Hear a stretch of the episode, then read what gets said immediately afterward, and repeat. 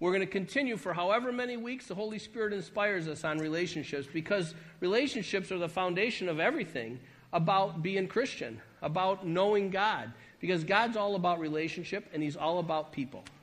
So today, um, as we talk about relationships, it's interesting to me. How many have ever said, you know, I just wish I could live on a desert island all by myself? The only problem in my life is people. Just me. Okay. Does anybody recognize this guy? Give me the first thing. It's not a great picture. Do you recognize that guy? I don't know his, his stage name in the movie, but that's Tom Hanks. And he was on an airplane, and he ended up on this deserted island. He was all by himself and kind of figured out how to survive for however long he was there, but he struggled a lot. He found out that being all by yourself isn't what it's all cut out to be, and to the point where this guy was an executive with either FedEx or UPS, you know, some great big company, and he was lonely. Give me the second picture. So lonely that he made a friend. Anybody remember this guy's name? Wilson. Wilson. Everybody saw the movie. When I was praying about what am I going to talk about, Lord, I kept hearing Wilson in my head. I'm thinking, that's a good relationship story. Here's a guy who is intelligent, he's educated, he's accomplished, he's successful, and he made a pal. His best pal is a soccer ball or a volleyball or something. Give me the next picture. Just a shot of uh, Wilson and his pal hanging out on the beach together, having a conversation. You can see kind of probably a deep discussion. He's looking into Wilson's eye place there on the other side. And then this last one, it was just on the internet with the rest of the castaway pictures. I don't know, I don't know what the meaning of it was, why somebody put it up there, but it's interesting to our discussion that Tom Hanks, or maybe that's John the Baptist, I'm not positive, but I think it's Tom Hanks, without any pal, without any relationship at all, can't survive. Even so little relationship as a volleyball with red stuff smeared on one side of it was enough to help him to survive through the time before he ultimately got rescued. me the next picture. That, let me just see, is there a bunch of kids in here? I want to embarrass Annika in front of her friends. This is Annika's bed. And all those things you see are Annika's stuffed animal friends. And I'm telling you, sometimes I think she loves those guys more than they, they never correct her. You know, she never got a spanking from Pinky. Pinky's the big one against the wall there. But she has serious, I don't know what to call it. I almost said perceived relationship. But they bring her comfort. But they're nothing. I mean, they're just fabric and stuffing you know, little button eyes and the nose. There's literally, they don't, they don't possess anything at all that can do anything for her. But relationship is so important, right? She's in a new home, only been with us for a little over a year. At nighttime, when she's alone, she gets comfort because she has relationship with Pinky and I don't know the rest of their names, but with stuffed animals. How much more important that we have right relationships? Isn't it sad? And this isn't Annika's situation, at least I sure hope it's not. Isn't it sad that somebody would, would have such poor relations with human beings that they would make their best pal a stuffed animal. It's messed up. It's not God's work, it's the work of the devil. Okay. So, the definition, or a definition of relationship, is the way in which two or more people regard and behave toward each other. In that context, relationship has rules. There are absolutely rules to relationship. If you're a parent and you have a, you know, 18, 19 year old child, and they want to stay in your house and have relationship with you, there's rules. And, and if they follow the rules, they can stay, and if they break the rules, they can't. There's rules between husbands and wives. We have laws that govern the rules of relationship between people in our culture, in our society. Relationship isn't something that comes just for free, it, it comes based upon our willingness to submit ourselves to the rules associated with relationship. And relationship is such a powerful thing. Um, we used to, we used to spend time up at Whaley, which is a children's home in, uh, up in Flint. We I always thought if someone was an orphan, it was because, you know, maybe both of their parents got killed in a car wreck or something. But I bet 90 some percent or more of the orphans, you know, classified in our society are children that have been taken away from bad homes. And they would tell me the stories of when the social worker would go into a home where a kid is just horribly, horribly abused. And the kid would scream and kick and fight and cry and beg not to be pulled away. because it's the only relationship they know. They don't even know what good relationship is. So they're hanging on to bad because it's all they know. It's so powerful. It can be so powerful to the good, and it can be so powerful to the bad. But it has rules. And we have to follow the rules if we want to have good relationship. Okay. Today, here's your walk away today is to understand that God loves you and God wants to have relationship with you. He designed you for the purpose of relationship. But his relationship has rules. We're going to learn about God's expectations of us. We're going to learn about how we would express, in this case, love towards God so that we might properly relate to Him. Okay? There's maybe there's a hundred things, I don't know. But I think if we were to follow these kind of four things in relationship with God, if we were to check ourselves to these four things, that we will have outstanding relationship with God. I'm not going to talk so much about God's role in relationship because he doesn't ever fail. If relationship is ever broken between us and God, it's never because God messed up. It's, it's always only because we messed up. And that we're suffering the consequence of disobedience, for example. So give me the first one, Chris. These are the things that our relationship should reflect towards God fear. Now, not fear because God wants to hurt you, there's a fear that's expressed in reverence. You see it all through the Old Testament. If you've never word searched fear of God, fear of the Lord, and seen all the scriptures that'll come up, you should do it. And you should read them. Read them in context, you know, a few before and a few after, so you really understand what the Bible's trying to teach you. But there's a fear of God that is an, an appropriate part of our relationship with God. And it expresses itself not as this kind of fear, but as a reverence, as, as a reverence towards His holiness, an understanding, a recognition, and a reflection back to Him of how good He is. Okay, number two humility. Humility could rightly be expressed, and, and we're going to do probably a whole Sunday on humility in the, in the context of relationships, as worship and surrender. And worship and surrender, as it relates to our humility towards God is almost the same thing. He doesn't talk a whole lot. You won't find the word worship a bunch in the New Testament. You find it in the Old Testament more, and it always, it always denotes a position of um, prostate. Prostate. On your face, in the presence of God. You'll see in the Bible where just the holiness that's associated with angels that have been in, in the presence of God, when the angel shows up in front of the man, oh, thank you so much. Um, thanks.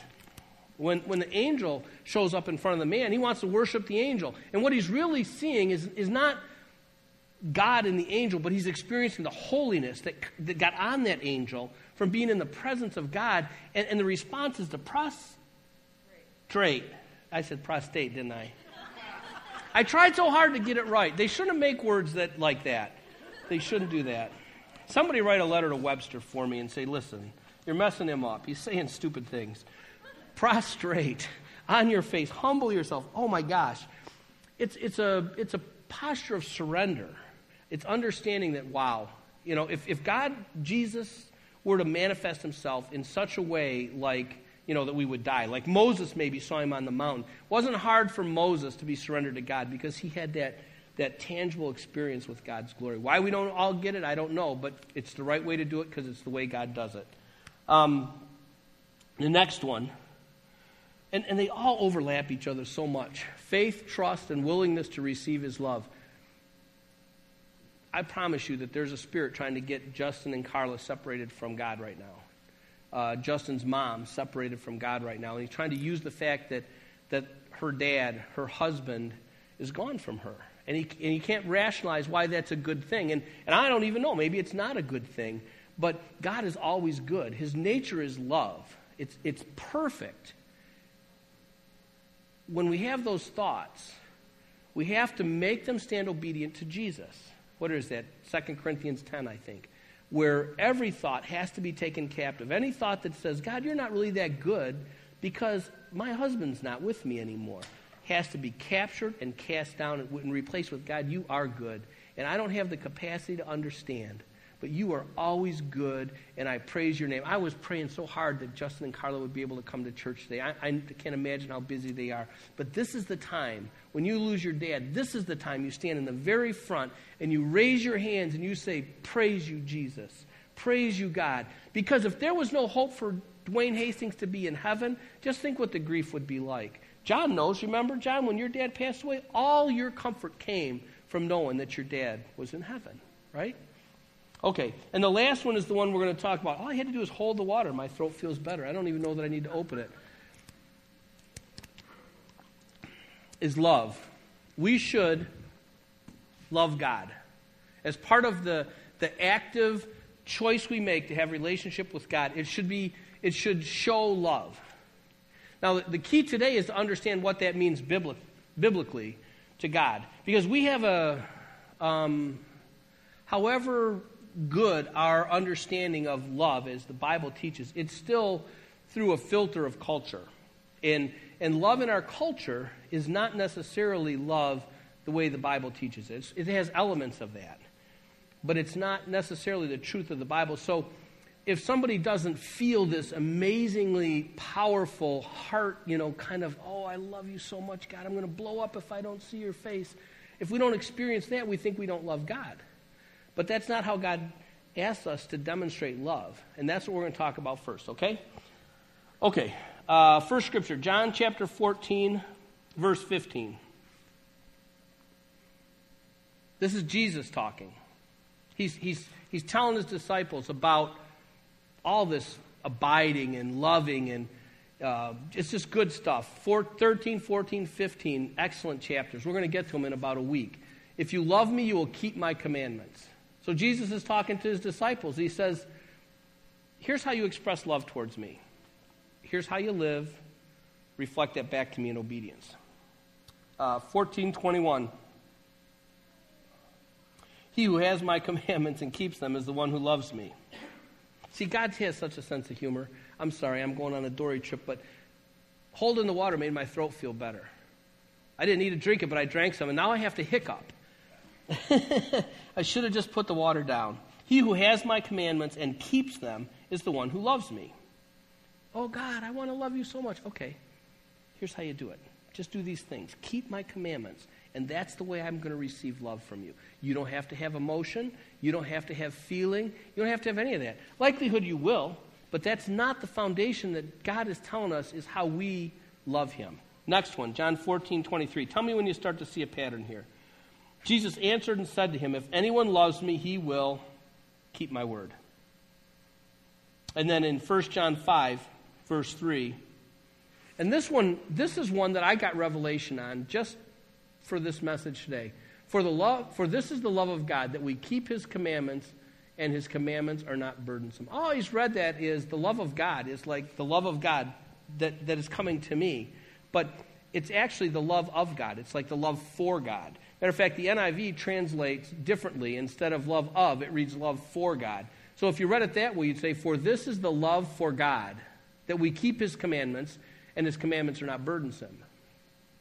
So all through John, all through First John, John is kind of the, the love apostle. He, he, he is where we really see God's heart for love, and he's the one that teaches us how to love God. He's setting us straight here so we understand that all this stuff that we know from culture, all this stuff that we've learned from the world, all this perverted love that we could find on the internet or on television, that's not how you love God. If you ultimately want to say, God, I love you, you obey his commands. Okay? Does that seem clear? There's more. I could have gotten more, but I knew that we'd be a long time in worship, which is a good thing. All right, so now, God's number one command to us and it's, it's stated in multiple Gospels, is this. I, I picked the Matthew 22 version. And he said to him, You shall love the Lord your God with all your heart, with all your soul, and with all your mind. This is the greatest and foremost commandment.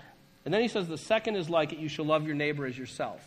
In Luke, it reads, You shall love the Lord your God with all your heart, mind, soul, and strength. And then it goes on and continues to say, And the second is that you love your neighbor as yourself. What is so cool about God is we're commanded to love Him. He says, The way that you love me is obey my commandments. And then he says, Here's how. The doing of the second greatest commandment, love your neighbor as yourself, is the how of the first commandment. I'll show it to you. John 13, 34, Jesus says, This is in the context of all this, if you love me, you'll obey me. Same big course of scripture. He says, A new commandment I give you, that you love one another, even as I have loved you, that you also love one another. He says, If you love me, you'll obey me. Here's what you do love each other. John 15, 12. This is my commandment, that you love one another just as I have loved you. John 15, 17. This I command you, that you love one another. Romans 13, 8. Not exactly the same. This is Paul writing. He says, Owe nothing to anyone except to love one another, which is actually everything to anyone, is to love one another. Owe nothing to anyone except to love one another, for he who loves his neighbor has fulfilled the law. If you continue to read in 13, he gives examples of you shall not murder and you shall not commit adultery and you shall not, I don't know, all the laws. And he says all of them don't matter if you do this one love your neighbor as yourself. Well, when he says all of them, he's talking about the first one as well. Love the Lord your God with everything that you got. You satisfy the first by doing the second. Galatians chapter 5 and verse 14. For the whole law is fulfilled in one word, in the statement, You shall love your neighbor as yourself. God's expectation of our obedience is really, in essence, a further expression of his love. So he says, If you love me, you'll obey me. If we have a right understanding of God, it's not that he's an egomaniac that requires your absolute obedience to have any kind of pleasure in heaven. He only ever does what's good for us. He only ever wills what's good for us. We don't understand it all the time, right? He says in, actually, I want to say it's Isaiah, but I could be wrong. My thoughts are not your thoughts. My thoughts are, oh, I think that's a proverb. My thoughts are higher than your thoughts. His ways are not our ways. His ways are higher than our ways. He hasn't given us the capacity to understand his thoughts in their entirety or to, to understand his ways in their entirety. So by faith, remember that third bullet I had faith, trust, as we ex- express our relationship towards God. We have to say, okay, I understand that there is joy in trial because you know more than I do. And if we set our minds to believe that only ever is his will for us good, then we can see it, even if we don't understand it. The essence of him expecting us to obey his commands is an expression of his love. One of the songs we sang today had this scripture in it, Romans 8:28. And it says, "And we know that God causes all things to work together for good to those who love God, to those who are called according to his purpose." So if we look up here at the scripture, from what Jesus taught us in John and in 1 John and some of the other scriptures we see in the epistles, you could almost take those who love God take the two words love God out, and you could replace them with obey God. Right? You could say, and we know that God causes all things to work together for good to those who obey God, to those who are called according to his purpose. In the Old Testament, you'll read that he, he says to Israel, I place before you blessing and curse. Blessing if you obey these commands that I give you, and curse if you don't. All through the Old Testament, you see this relationship of Israel with their God. They obey him, they don't serve other gods, they don't worship other gods, and he blesses them. He gives them cities and homes to live in that they didn't build. He gives them plant or farms to harvest from that they didn't plant. But then they get complacent and they wander and they start to serve other gods. And in the service of other gods, he removes the grace. The grace doesn't come in disobedience. It would be, excuse me, counterproductive to his love if he were to bless us in disobedience because it would cause us to think that a bad path was a good path. So if you think in those terms, what actually happens to those who love God is they reap the blessing of loving God because in obedience is blessing. if you don't return evil for evil, if somebody comes to you and they say, You're the worst so and so, such and such I ever met, and you say, Oh, yeah? Well, you're. What happens? It gets worse, it, it escalates. But the Bible teaches don't return evil for evil. Consider other people more important than yourself. Love your neighbor as yourself. These are the commands that God wants us to follow as we express love towards Him. If somebody comes to you and smacks you on the right cheek and you offer them the left, you might get a shot on the left, but that thing's going to stop because there's no energy in love. Energy towards evil in love. You follow me? So, as we love God, as we obey God, it puts us in the place of grace that all things can be for good because we're in grace, because we love God, and in our expression of love for God, we obey Him. Does that make sense to you? Then, conversely, every act of disobedience is an opportunity for calamity. Spiritually, there's sowing and reaping. Naturally, there's sowing and reaping. You can't plant corn and harvest wheat. You can't plant carrots and harvest potatoes. If you plant carrots, you're going to harvest carrots. If you do a bad job of taking care of your carrots, you might not harvest anything. But you're not going to harvest different than what you plant. If you sow, if you plant good, you will harvest good. You'll reap good. It's just the way it is. So, any act of disobedience, if you understand that God's blessing is in obedience, any act of disobedience is an opportunity for calamity. Because there's one who is called the accuser of the brethren. I'm glad you got it because I might have actually had to dance. Um, the accuser of the brethren is Satan. He prowls around. I, I got a scripture here 1 Peter 5 8. Be of sober spirit, be on the alert. Your adversary, the devil, prowls around like a roaring lion, seeking someone to devour. He gets to, de- to devour when we allow him to devour. We open doors to calamity when we walk in disobedience to God trying to think of a good example. Probably would have been better to think of it before I got up here. It's Michigan in February, right? Last week aside, if you open the door to your house, cold gets inside. And now your warm house is cold inside. If you keep the door shut, right? You say, God says, hey, I want you to have a warm house. Here's how you do it. Turn on the furnace and keep the doors closed. You say, okay. You walk in obedience, furnace, comes, warm air, stay nice and comfortable. Open the doors, cold air comes in. Now your warm house is cold. It's a bad example, but it, it, I think you can wrap your brain around the picture. The, in that picture, the devourer is the cold air outside that's now in your house.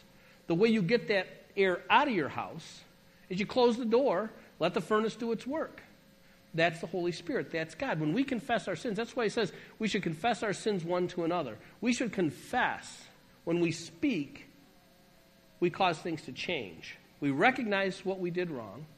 We can now your, your sins are are paid for. Every sin is paid for, but there's still consequence, eternally paid for. Consequence in relationship with God, in grace or not grace. So when you when you close the door, you're like, Lord, I'm sorry, man, that, I should have never done that. Forgive me. I close the door. You step from outside of grace to inside of grace. And blessing can come.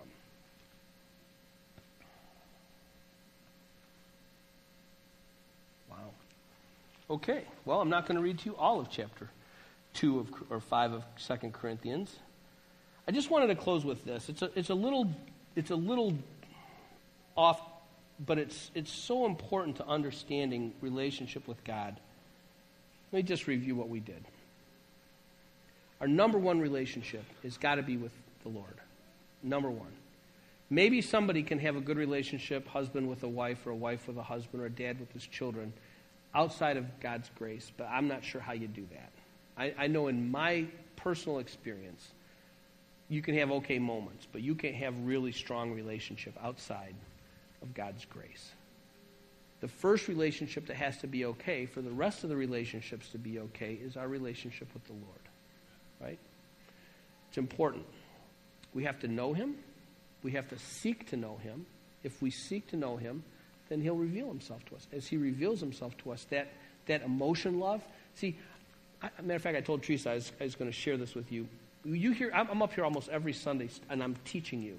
But I'm teaching you through my lens, right? I try as hard as I can to not teach you through my lens. But one of the things that I personally need to get delivered from is I have, um, what the heck is it called?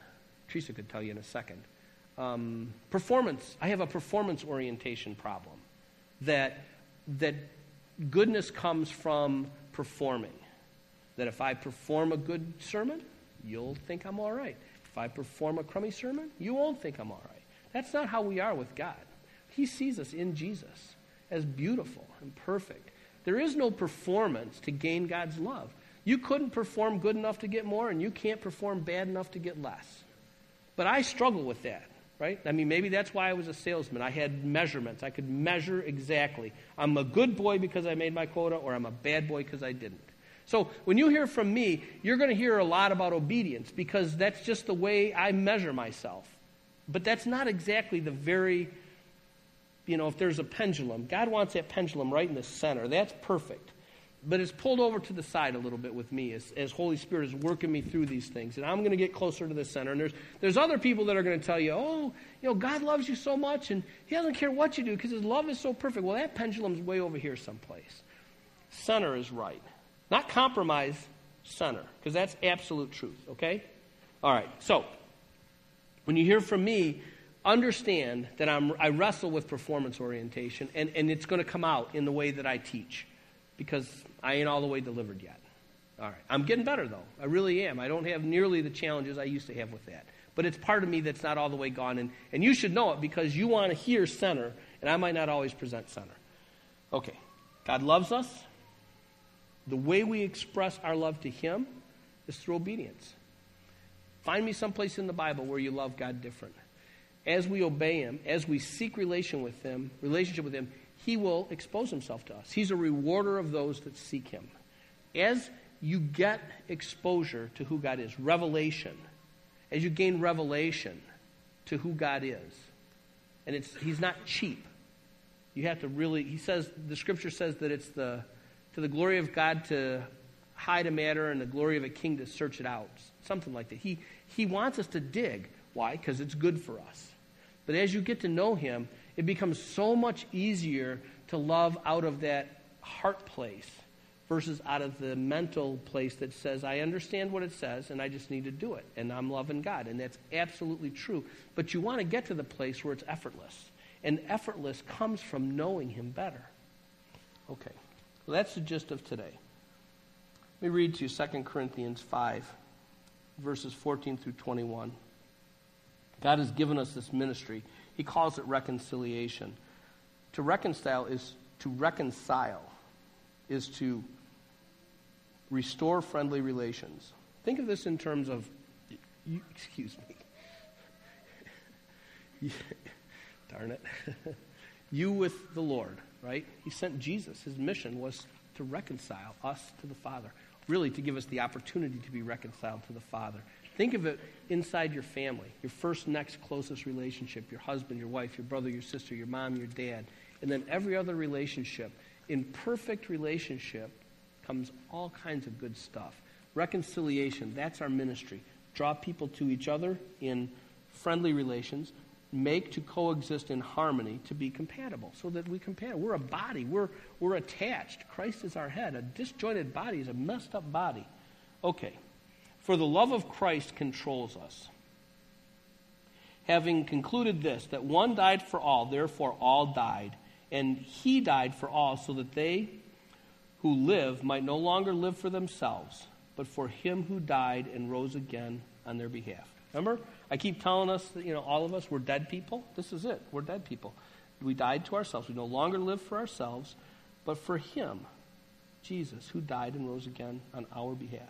Therefore, from now on, we recognize no one according to the flesh. Even though we have known Christ according to the flesh, yet now we know him in this way no longer. Therefore, if anyone is in Christ, he is a new creature. The old things passed away. Behold, new things have come. Remember this morning when I said to you, You're awesome. I don't care what you did bad. I don't care. You, you're wonderful. There might be some yuck on the outside, but you're wonderful. He's, he's telling us that. If anyone is in Christ, he is a new creature. The old things passed away. Behold, new things have come. Doesn't mean it's okay that you yelled at your kids if you shouldn't have, or you know, you waved at somebody wrong from your car. It doesn't. But you got to start to see yourself as who you are in this new creature. in this new creature that, that God's created, that, that this other stuff is coming off.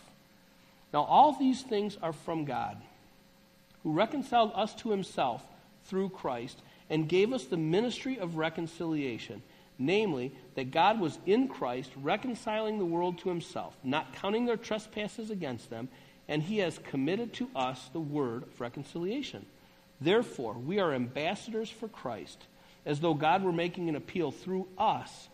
We beg you on behalf of Christ, be reconciled to God.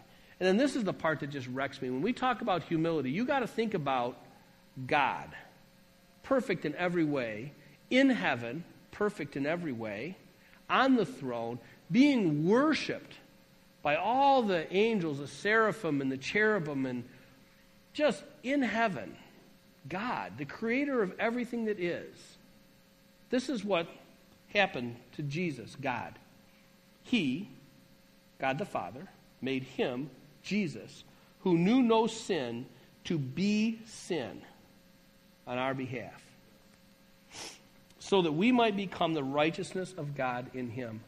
If you ever wondered what the definition of humility looks like, he who knew no sin became sin.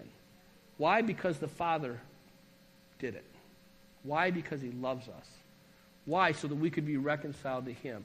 Why? So that we could then have the ministry of reconciliation. Why? So that we could be reconciled to each other, so that we can walk in peace, that we can walk in love, that we can walk in the glory of God. And ultimately, ultimately, at the end of time, will be a new heaven and a new earth, a new Jerusalem, streets of gold, crystal, pearls, everything bigger than life. Perfect. This is the process of getting from here to there. We have to have good relationships. Relationships have to matter to us. We have to understand that they have rules, and we have to abide the rules. First with God, then with each other. We'll talk about the other, right? You already have a hint. Love your neighbor as yourself. Treat others the way you want them to treat you. I promise you, you can't have a bad relationship if you do those things. It certainly can't be your fault, that's for sure. Okay? All right, let's pray.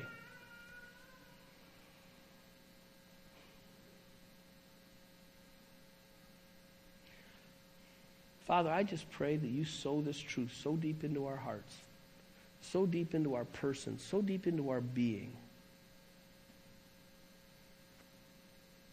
that if we have to, we'll do it just out of obedience, just because the power of your Holy Spirit gives us what we need to walk in obedience. But I pray for so much more.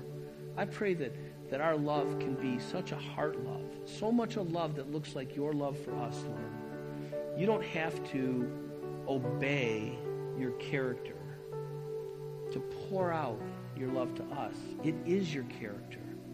That's the transformation that we require, Lord. That we would be people that we're like Teflon to offense.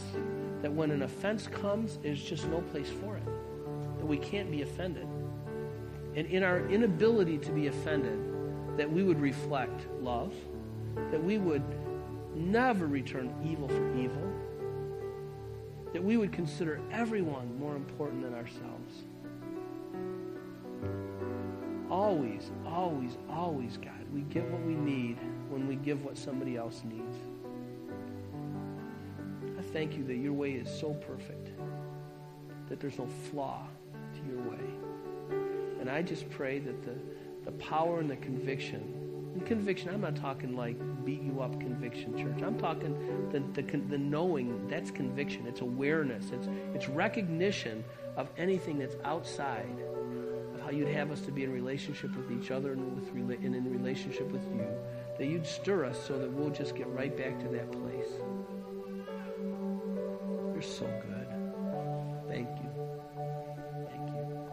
Pray blessing over all these people, Lord. I pray blessing over all of us that we will just be transformed by the renewing of our minds. That those fortresses are coming down. I just declare them down in Jesus' name. I don't care if it's a little brick or a big brick, Lord, but they all come down in the mighty name of Jesus Christ.